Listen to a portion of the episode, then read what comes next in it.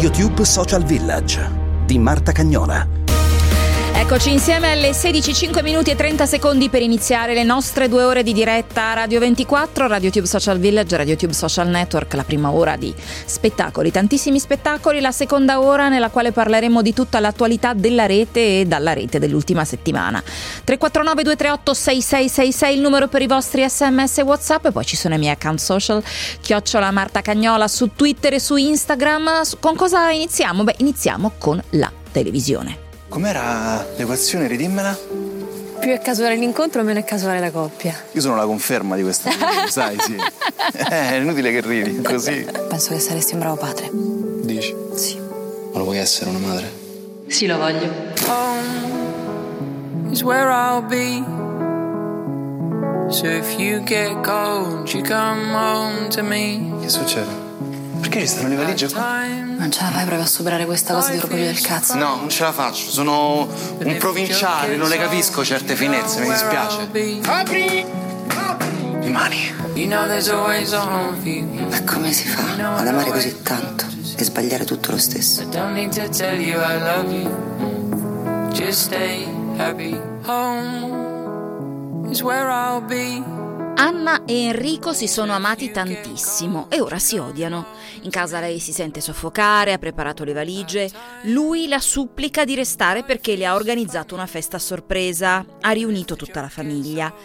È l'ultima recita, ma sarà un incubo. Dopo 11 anni di matrimonio e un figlio si lasciano. La separazione diventa una guerra per l'affidamento del bambino, col risultato che un assistente sociale deve intervenire per valutare la loro capacità genitoriale. È l'inizio di Chiamami ancora amore da lunedì in prima serata su Rai 1 con Greta Scarano, Simone Liberati e Claudia Pandolfi per la regia di Gianluca Maria Tavarelli. Benvenuto a Radio Tube, buongiorno. Buongiorno, buongiorno, eccoci. Buongiorno. Intanto Gianluca, com'è nata l'idea di Chiamami ancora amore? Diciamo, l'idea è nata dal fatto che ci, ci interessava raccontare una serie che parlasse di rapporti eh, e quindi magari mh, allontanarci dalle serie classiche di, di, di poliziotti o di avvocati o di, o di, o, di, o di, carabinieri, ma tentare di fare un racconto che fosse soltanto di rapporti umani. Per cui da questa idea Giacomo Bendotti, lo sceneggiatore, ha sviluppato ehm, insieme alla Indigo, la casa di produzione, hanno sviluppato questo progetto, mi fu sottoposto ancora proprio in, su un trattamento in una bozza e di lì abbiamo cominciato a, a, pensare di fare questa serie, cioè da subito abbiamo capito che volevamo assolutamente raccontare questa storia e ci sembrava anche molto moderna e contemporanea raccontare in una serie tv, quindi di tre serate lo svilupparsi di una storia d'amore che parte dai 25 anni, arriva fino all'età adulta e attraversa tutte le fasi dell'amore, il matrimonio, i figli, la difficoltà di stare insieme, la difficoltà di restare innamorati, l'amore che in qualche modo viene meno ma che poi in qualche maniera rinasce. E, e quindi raccontare una storia che fosse questo eh, ci sembrava oggi molto, alla fine molto moderno, molto contemporaneo. È un argomento intimo, però che inevitabilmente riguarda anche la società. Assolutamente, assolutamente, perché poi noi siamo animali sociali, siamo animali che viviamo all'interno della società eh, e quindi inevitabilmente parlando di singoli, parlando di una storia d'amore, parli della società, parli del mondo nel quale ti muovi, parli di tutte le difficoltà che incontri con i figli eh, e poi col vivere quotidiano, per cui in realtà il, il racconto non è nella fattispecie solo quello di una storia d'amore, ma è un affresco è un affresco di questa società nell'arco di 15 anni. Credo che sia proprio il racconto del vivere, cioè quello che, che, che, secondo me funziona molto in questa serie è il fatto che ognuno di noi troverà grandi, mh, grandi ragioni di immedesimazione con questi personaggi, con questa storia. La storia è una storia molto semplice, molto comune, molto quotidiana, nasconde poi un segreto, come tutti noi abbiamo i nostri segreti che ci portiamo dietro, che magari non confessiamo a nessuno e, e ognuno di noi nel loro nei loro comportamenti, a volte, a volte negativi, a volte positivi, a volte generosi, a volte egoisti, ognuno di noi rivedrà e si, si rispecchierà in qualche modo avrà delle risposte alle proprie domande. E quindi assolutamente sì, nel senso non, non potrebbe essere solo una storia d'amore, ma è un, un racconto sociale in qualche modo. Negli anni ci siamo affezionati nelle serie televisive a protagonisti per il ruolo professionale positivo, carabinieri, insegnanti, a parte i giornalisti che sono sempre antipatici, vabbè. Ehm, questa però è la prima volta di un assistente sociale che potrebbe essere un nuovo ruolo amato dal pubblico. Assolutamente, assolutamente. Beh, poi nel nostro caso insomma una figura di assistente sociale un po' particolare perché tratta un, ecco, non tratta casi nel, nel, nella, nella, nostra storia, tratta poi un caso molto quotidiano e molto normale, non tratta casi disagiati o di complessità o di violenza o di cose. Sicuramente credo che gli assistenti sociali abbiano molto da raccontare andando a indagare nel loro ambiente probabilmente si possano raccontare delle storie estremamente vere, estremamente complesse, estremamente, estremamente forti e ricche. Nel nostro caso ecco, è un intrecciarsi, è una vicenda abbastanza quotidiana per cui non, non raccontiamo quel mondo così anche a tratti buio, insomma. Gianluca, una carriera iniziata al cinema, ma subito con molta TV. Sì. Ora va di moda, insomma, anticipando un po' i tempi. Sì, beh, perché un po' un po' la fruizione delle storie è cambiata, nel senso che è inevitabile che i tempi cambino, i sistemi di trasmissione delle storie cambino, il mondo cambia, le forme di racconto cambiano, per cui in qualche modo in questo periodo anche, anche il modo in cui noi eh, facciamo entrare le storie nella nostra vita un po' è cambiato eh, per fortuna non del tutto, quindi rimane il cinema che, come dire, adesso a prescindere dal periodo tragico del Covid, però resta il cinema che sarà sempre una forma di racconto di un certo tipo, da fruire dentro le sale, da fruire insieme ad altri, con un formato che è poi un arco narrativo che deve stare entro l'ora e mezza, le due ore, e poi c'è un racconto diverso che ci entra in casa, che è quello delle serie tv, che che si permette degli archi narrativi più lunghi, non so, pensa a This Is Us, puoi raccontare delle storie di generazioni che, che, coprono 20 o 30 anni perché hai a disposizione magari 6, 7, 8 film, 4 film, 5 film, quindi hai degli archi narrativi differenti, delle possibilità di racconto differenti.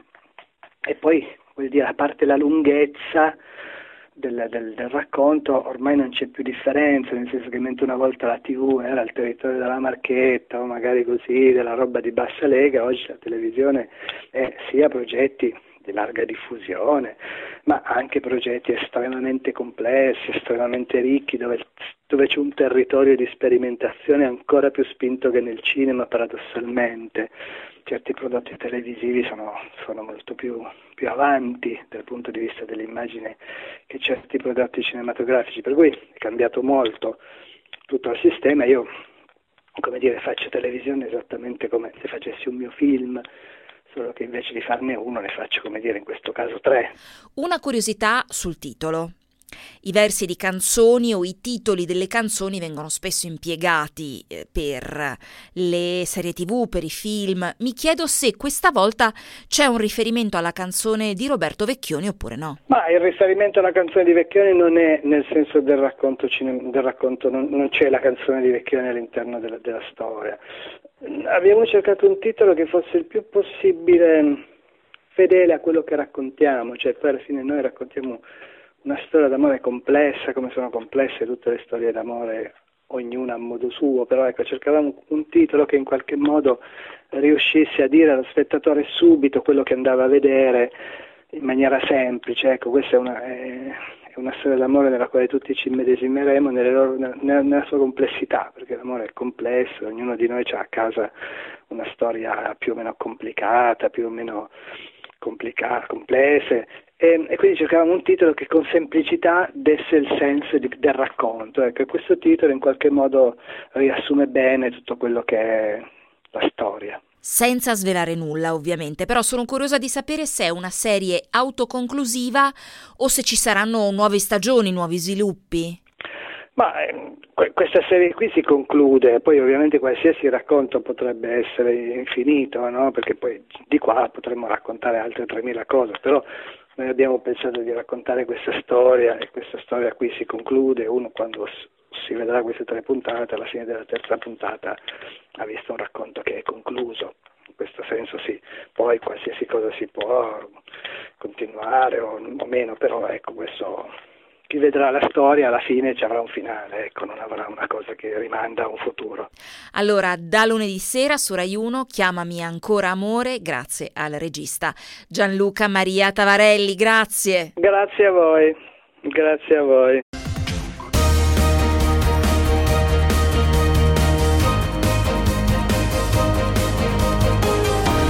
RadioTube Social Village.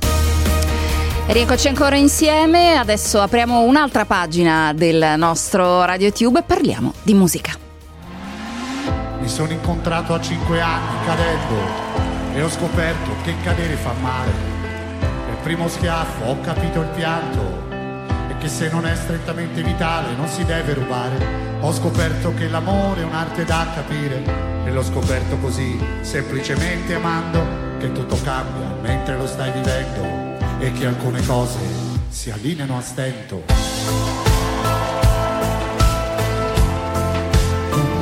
Si allineano a stento.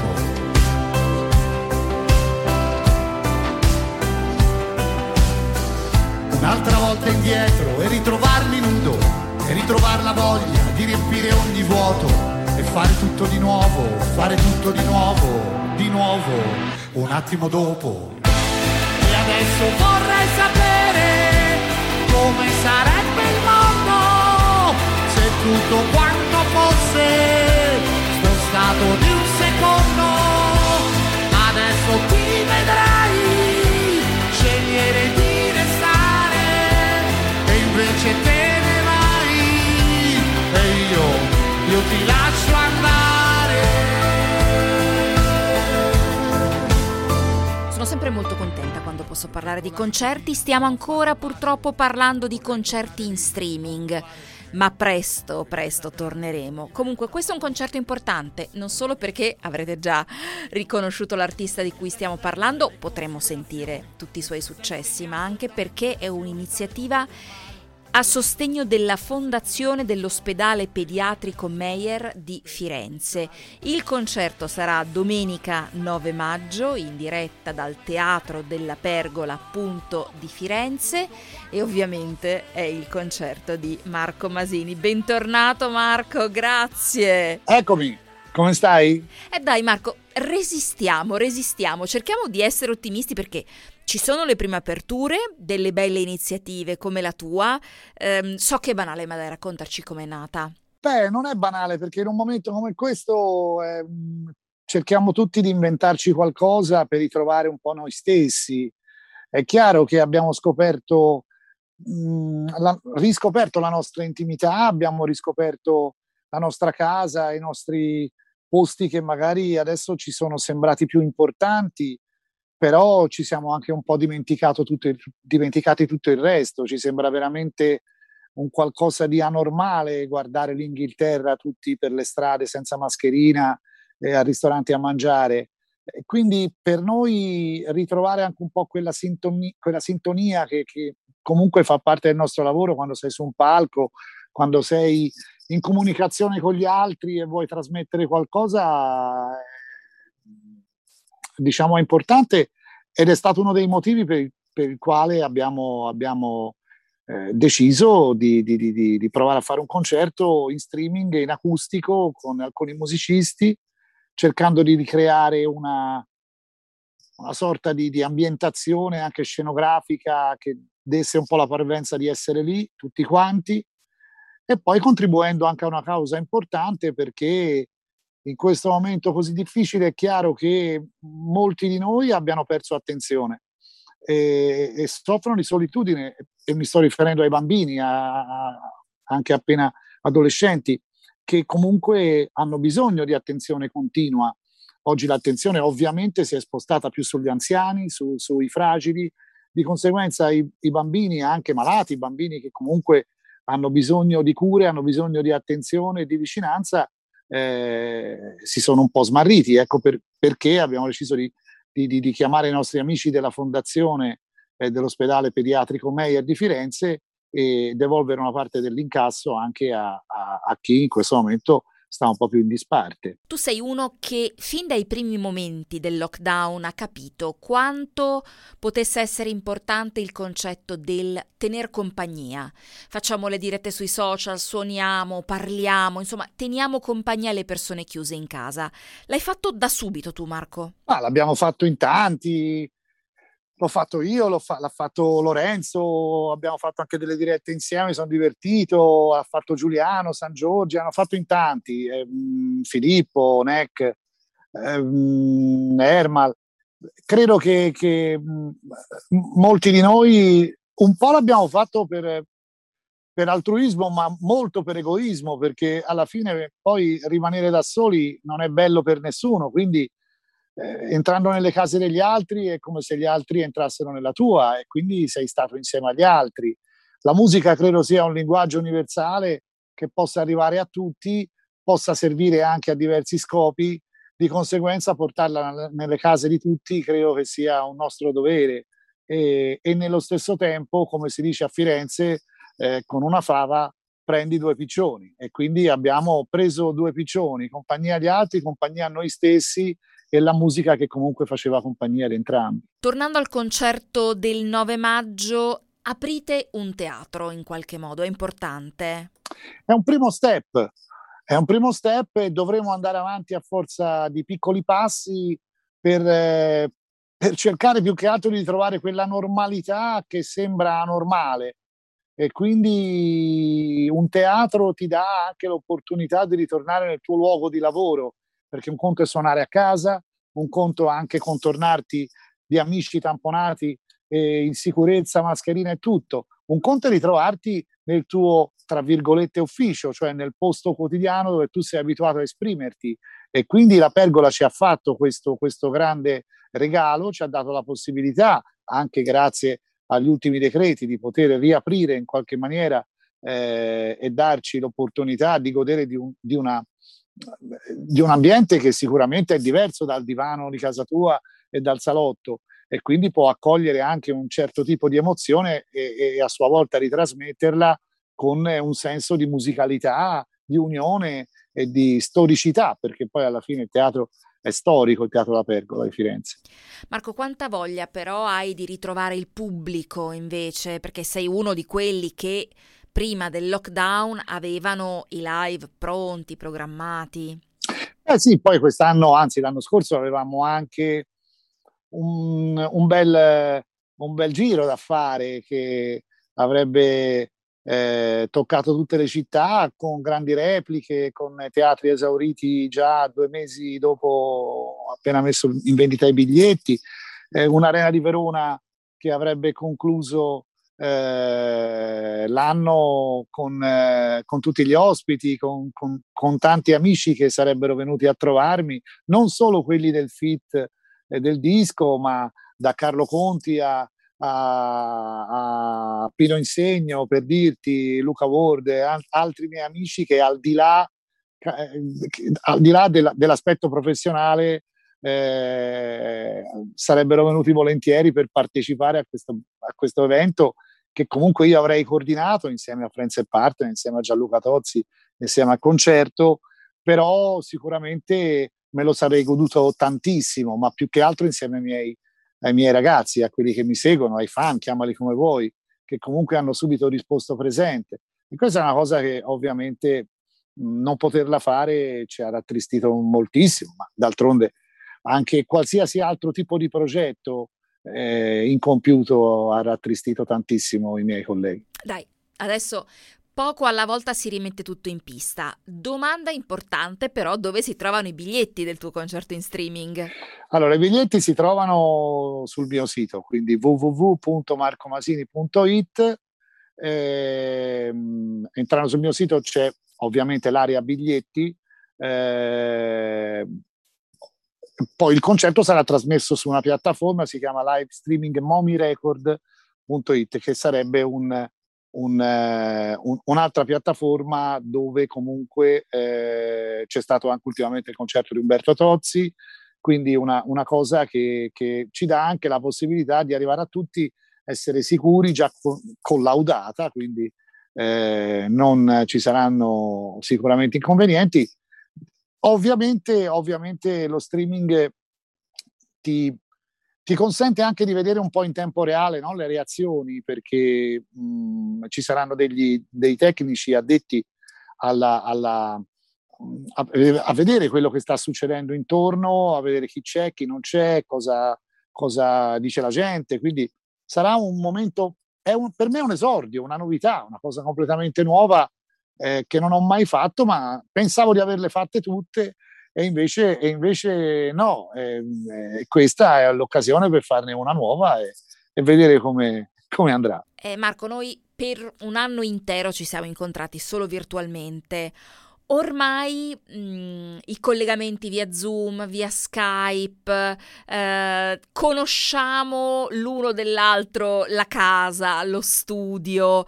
Io da un anno ti vedo sempre nel tuo studio di registrazione, ma passando tanto tempo lì nel tuo studio per un anno, ti è venuta voglia di fare nuova musica? Per te com'è stato questo periodo? Dunque, all'inizio è stato difficile sicuramente perché passavo il tempo unicamente di fronte al telegiornale a leggere i numeri della pandemia sperando che fosse una cosa passeggera e che potesse chiudersi il prima possibile.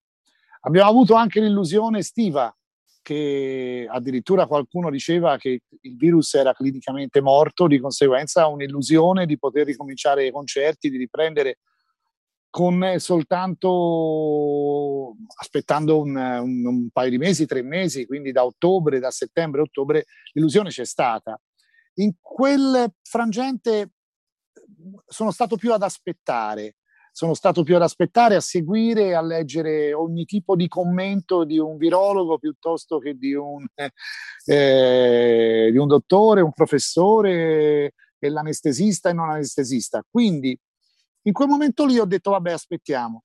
Poi ho cominciato che la cosa sarebbe stata, ho cominciato a capire che la cosa sarebbe stata veramente lunga. Allora io fortunatamente credo che il miglior modo per, per evolversi nel, nel, proprio settore sia ascoltare e guardare quello che fanno gli altri, soprattutto i più giovani, soprattutto le nuove generazioni.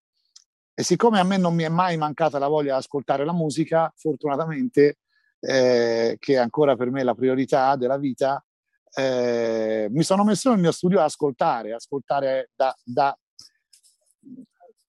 a livelli estremi, cioè da un estremo all'altro, da Post Malone a, a Marco Masini, ecco, nel senso l'opposto. Quindi eh, ascoltando eh, veramente con un gap così grande eh, nella, nella, nella, realizzazione, negli arrangiamenti, nella, nella sonorità, nello sviluppo e nella tecnica, è chiaro che ho giocato un po' al piccolo fonico, al piccolo arrangiatore, quindi ho cercato di uh, arrivare a raggiungere, eh, sperimentando, un livello eh, di risultato del mio studio che forse se fossi partito in tour non avrei mai sperimentato e non avrei mai raggiunto. Allora, intanto, Marco, corro a comprare il biglietto sul sito marcomasini.it. Vi ricordo dunque il concerto di domenica 9 maggio, un concerto in streaming dal Teatro della Pergola di Firenze, importantissimo, a sostegno della Fondazione dell'Ospedale Pediatrico Meyer di Firenze. Grazie a Marco Masini, speriamo di vederci presto, però dal vivo, di persona. Speriamo davvero, grazie a te di cuore. Grazie, grazie a presto Marco Masini.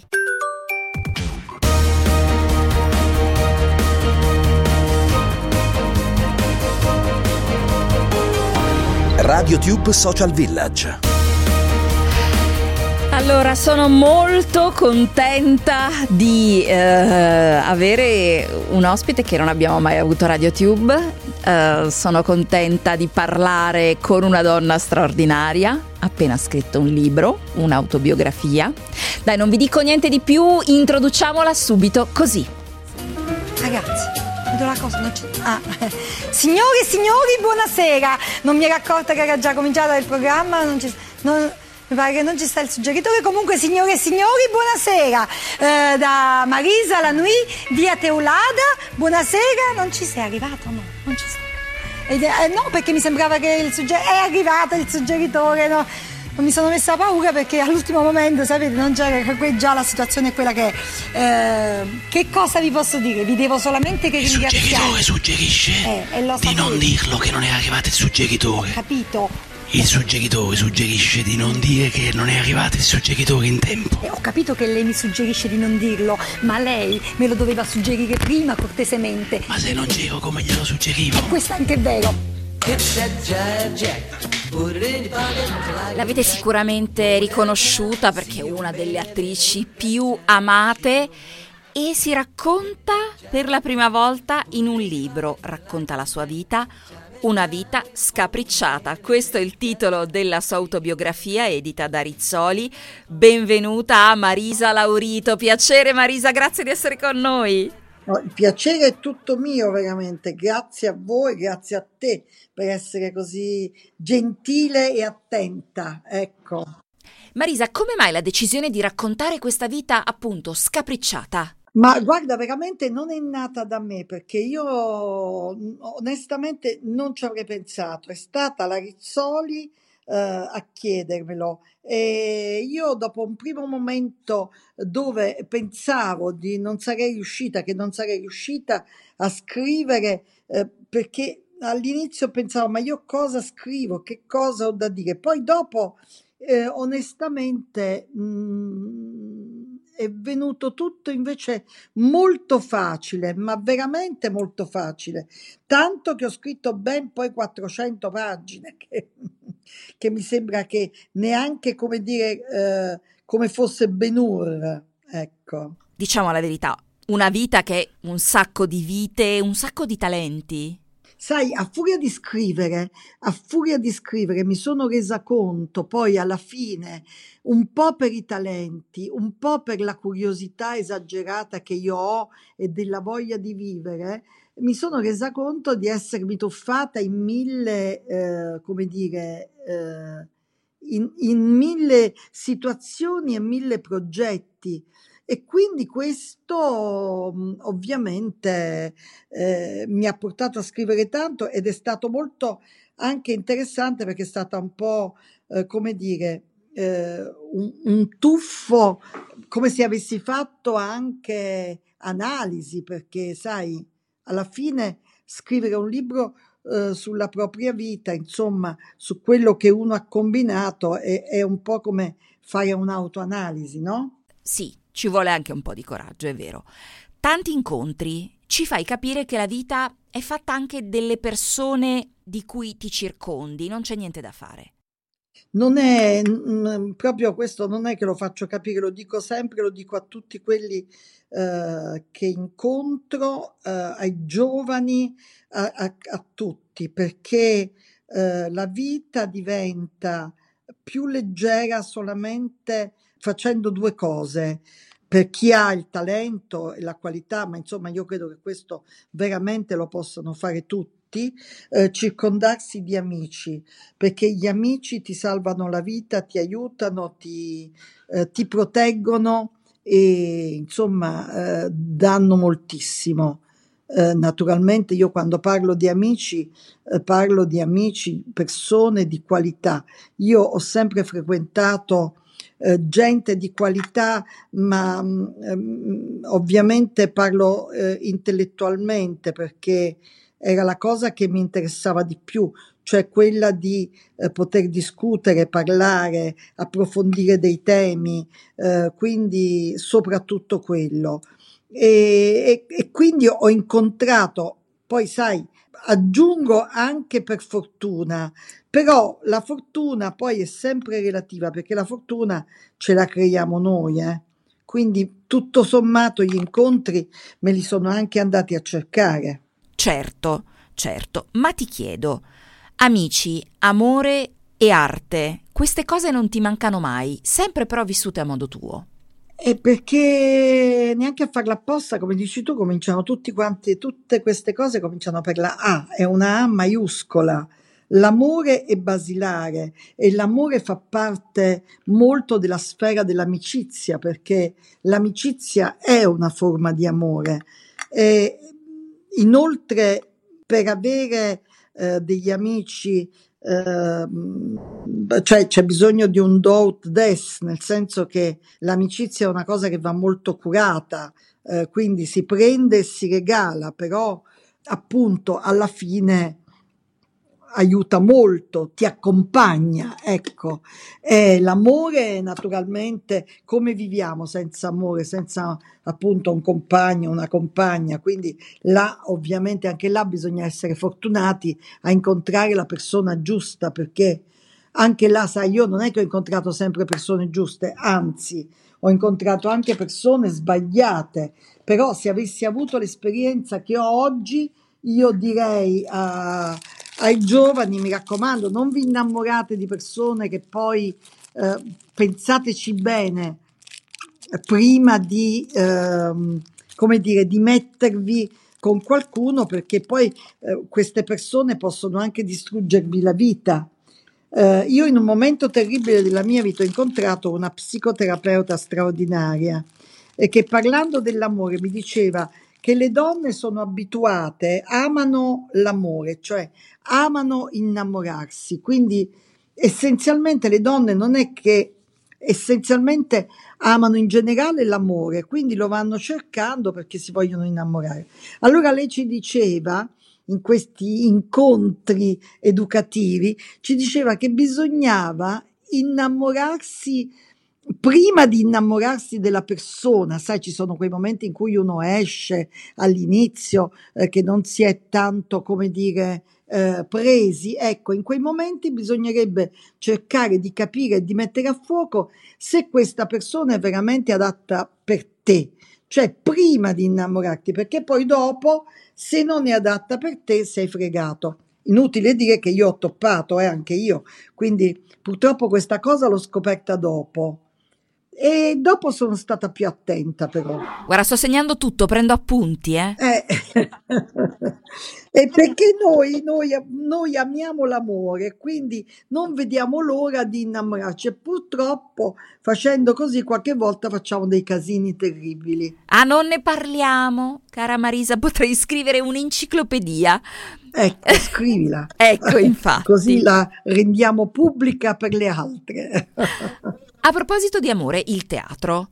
Negli ultimi anni stai facendo un bel lavoro, un lavoro importante a Napoli. Uh, sì, il teatro naturalmente è inutile che lo sottolinei, è, stata, è stato il fondamento della mia storia perché sono nata per stare a teatro, è uno dei luoghi in cui io mi sento più tranquilla, nel senso che mi sento proprio a casa mia, anche se poi fa paura perché il teatro è una guerra, è una battaglia quando devi affrontare il pubblico, però è veramente uno di quei posti dove io mi sento più serena. Um, ovviamente mi ha accompagnata tutta la vita e anche quando io ho fatto televisione non l'ho mai abbandonato perché eh, comunque eh, ritornavo a teatro per un paio, eh, come, si, come dire, eh, dopo due anni di televisione ritornavo al teatro perché il teatro è una palestra per un attore, è molto importante anche quando sei famoso perché eh, è un modo per riguardarti, per capire se sei ancora in grado di tenere il pubblico tra le mani, insomma è una cosa molto importante, quindi io non l'ho mai abbandonato. Poi da quando sono direttrice artistica del teatro Trianon di Napoli, a dire il vero ho trovato ancora una motivazione in più che è quella di inventare per gli altri, creare per gli altri attori e questo mi appassiona moltissimo.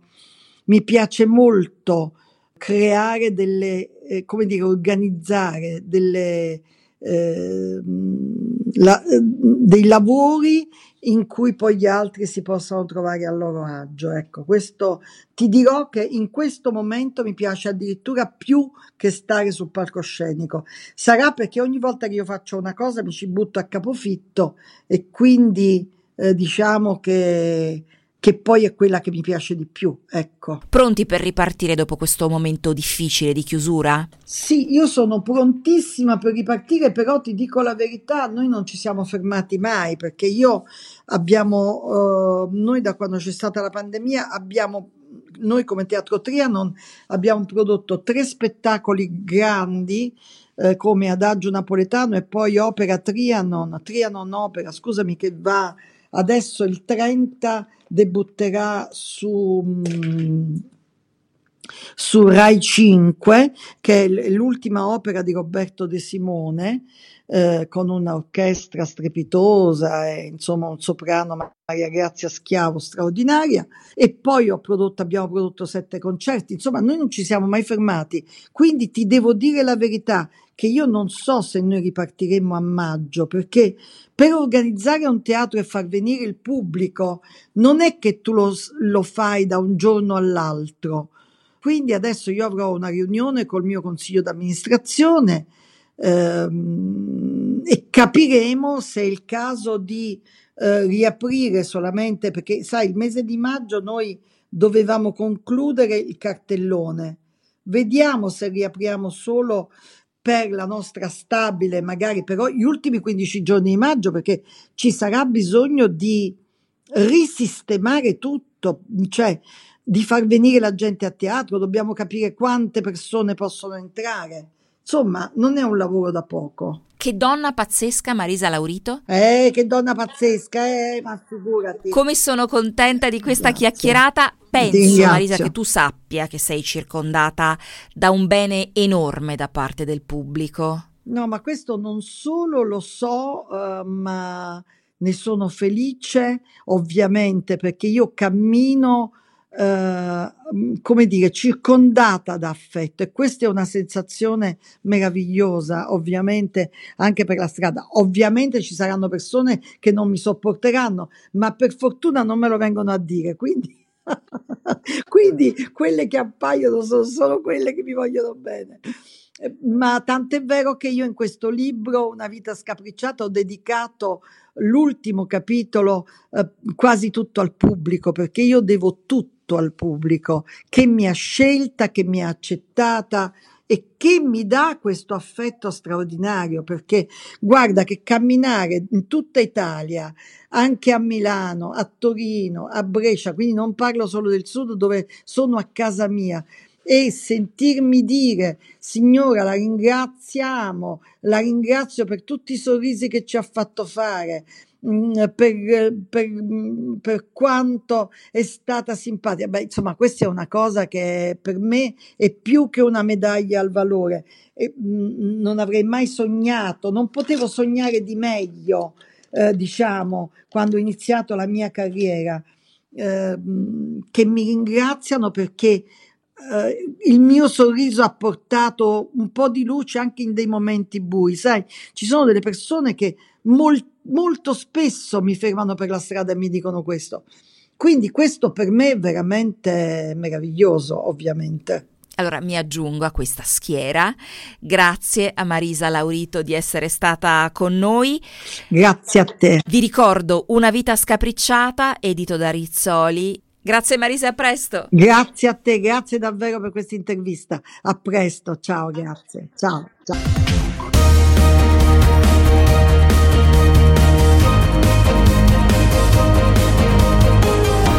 RadioTube Social Village. Ultimo spicchietto di RadioTube Social Village, direi che è il momento di tornare a parlare di musica.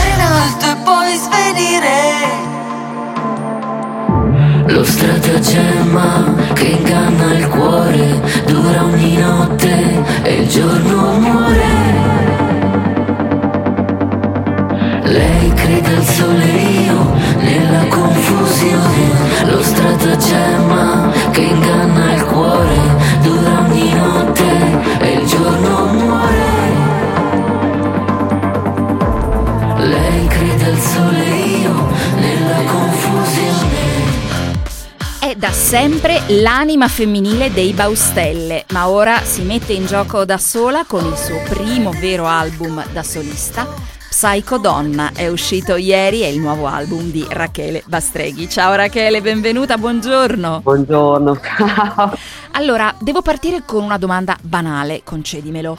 Dopo vent'anni da sola c'era stato un EP nel 2015, ma ora appunto dicevamo un vero album solista. Come mai? No, no, no è, ma è banale no, perché me lo sono chiesta anch'io, per cui è un, stato un, proprio un bisogno, mi sono fatta trasportare proprio da, avevo voglia di viaggiare, di, di intraprendere un nuovo viaggio eh, dentro, quindi è un viaggio interiore, eh, mettendo in pratica tutto quello che probabilmente ho imparato negli anni, no? è una cosa che forse... Eh, volevo fare anche da prima, ma ho aspettato il momento giusto, anche il momento più consapevole e anche di avere gli strumenti per fare un disco esattamente come, insomma, come lo volevo fare, ecco. Avere un'idea ben precisa. Il titolo è molto interessante, Psycho Donna. È un disco che, che, che, si riferisce, insomma, parla di, di, donna, di anima femminile, su, cerca di indagare la complessità, no? e, e di vedere, di portare a galla fuori, di dare importanza a tutte le varie sfumature, sfaccettature che, che trova, perché, che trovo, che ho dentro, perché ce ne sono tanti, cioè, mi sono resa conto di essere fatta proprio di contrasti, no? di, di cose anche apparentemente opposte, che però in qualche modo convivono quindi è una donna, è, sono una, una, la psicodonna è una donna senza mezze misure che cerca un po' di, di, di far coesistere la fragilità con, con una forza, no? Tanti, la timidezza con la, la, sfacciataggine, non so, ci sono tante cose, la distorsione con la melodia eterea, cioè, e dentro di me questa, questa cosa si, si, si riflette poi nella musica, cioè nel senso che ho tante cose diverse che mi piacciono e che cerco di far mettere insieme, di far suonare bene, di incastrare. Ci sono tanti riferimenti poetici nel tuo album. Ma sono, eh, sono andata questi anni così, tramite amicizie, avevo questi libri di Anne Sexton, eh, della poesia confessionale, Silvia Plath, donne comunque che, che hanno fatto un percorso di vita molto intenso, però donne coraggiose che eh, sono donne fragili ma combattive, no? che sono fatte spazio con la loro, sì, chi nella narrativa, chi nella poesia, hanno cercato una loro via di lotta, ecco, interiore, no? loro, hanno fatto una loro guerra contro i loro demoni, hanno parlato di anche così, sofferenza, di dolore, no? depressione, hanno affrontato temi caldi tutt'oggi, insomma, no? Sono fatte spazio in un mondo anche maschilista che le relegava al, insomma, un po' all'ombra, al silenzio. Ora noi oggi siamo fortunati anche forse grazie a tutte le varie guerre che hanno fatto le, le donne che ci hanno preceduto, eh, ma le guerre ancora non sono finite del tutto, no? per cui mi sento mh, sempre, insomma, sento questa fatica nel tirare fuori le cose e, e che però è un atto total- liberatorio e, e necessario. Molto, molto lo è collaborazioni. Ci sono delle ospiti in Psychodonna, artiste e eh, attrici. Allora, lo spirito è quello istintivo che mi ha dato proprio la canzone. Quando l'ho scritta, eh, subito dopo, per esempio, ci sono le due ospiti, Chiara Mastroianni e Meg, che, che sono all'interno dell'unica canzone, però è una canzone che, che, parla di una genesi di una storia d'amore, eh, sulla scoperta di qualcosa di, di, di forte, no? che non sai cosa bene ti porterà, cosa ti farà dentro, cosa succederà, però avevo bisogno ci sono parti diverse musicali che mi hanno proprio ispirato presenze femminili diverse, di, di, come se ciascuna regali un altro colore, no? E, e, rappresenta un altro colore di me.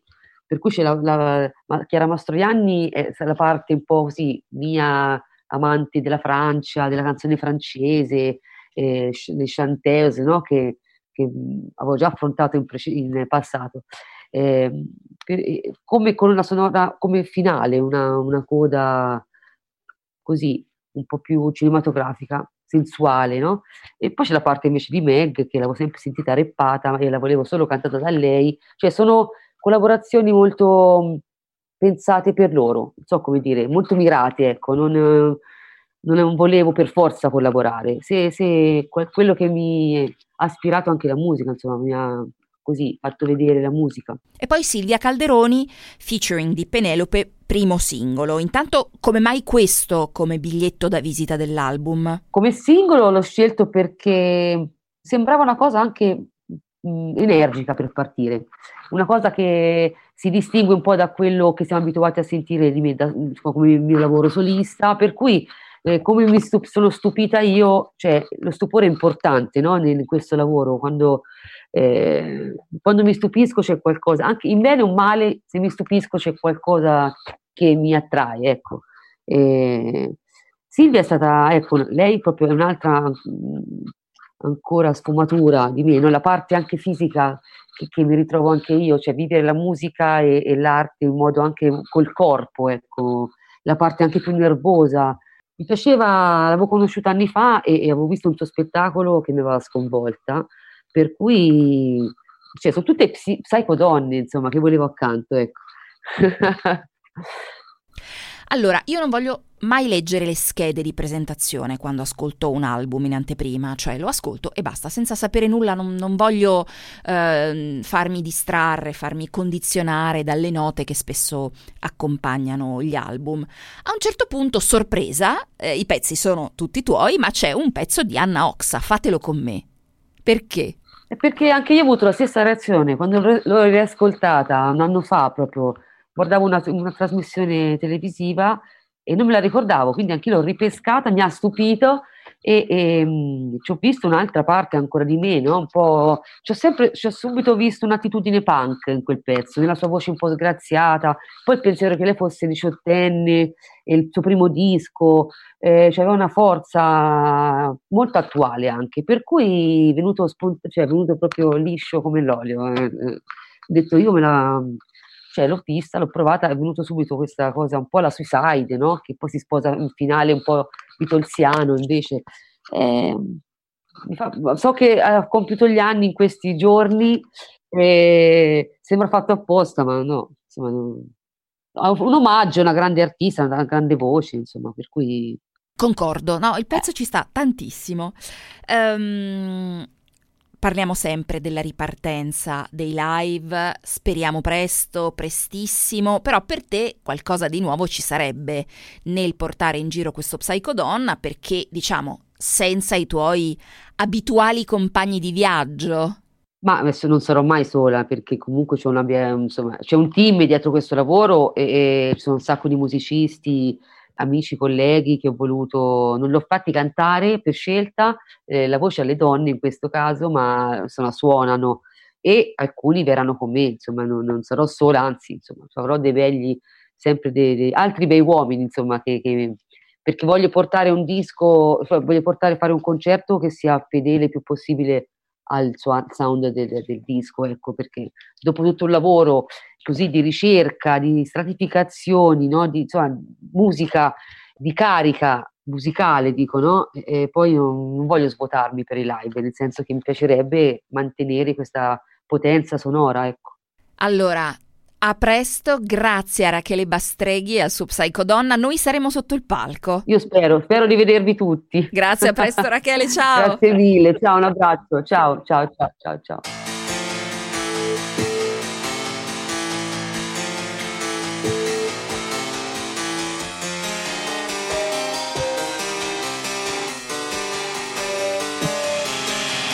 Due ragazze a Roma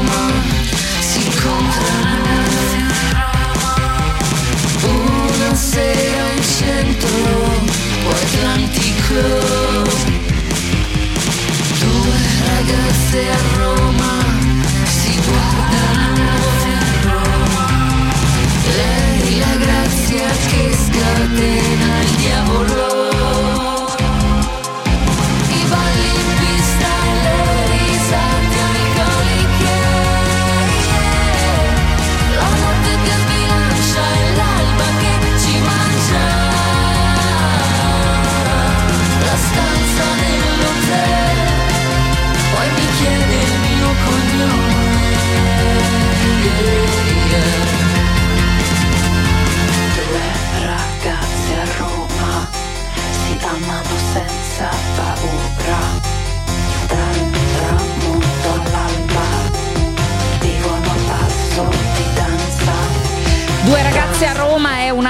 dei pezzi di questo Psychodonna, l'album di Rachele Bastreghi che è uscito ieri. Eh, un grosso in bocca al lupo per questo disco a Rachele che conosciamo benissimo da tanti anni come anima femminile dei Baustelle, ma insomma adesso Così, eh, viaggia da sola per questo album, siamo molto contenti. Allora sono le 16.58 minuti e 12 secondi a Radio 24. Tra pochissimo il giornale radio delle 17, poi noi ci ritroveremo per la seconda ora di RadioTube, quella di RadioTube Social Network, quindi tutta l'attualità della rete e dalla rete, come sempre con un co-conduttore d'eccezione. Lo scopriremo tra poco, linea dunque a GR24.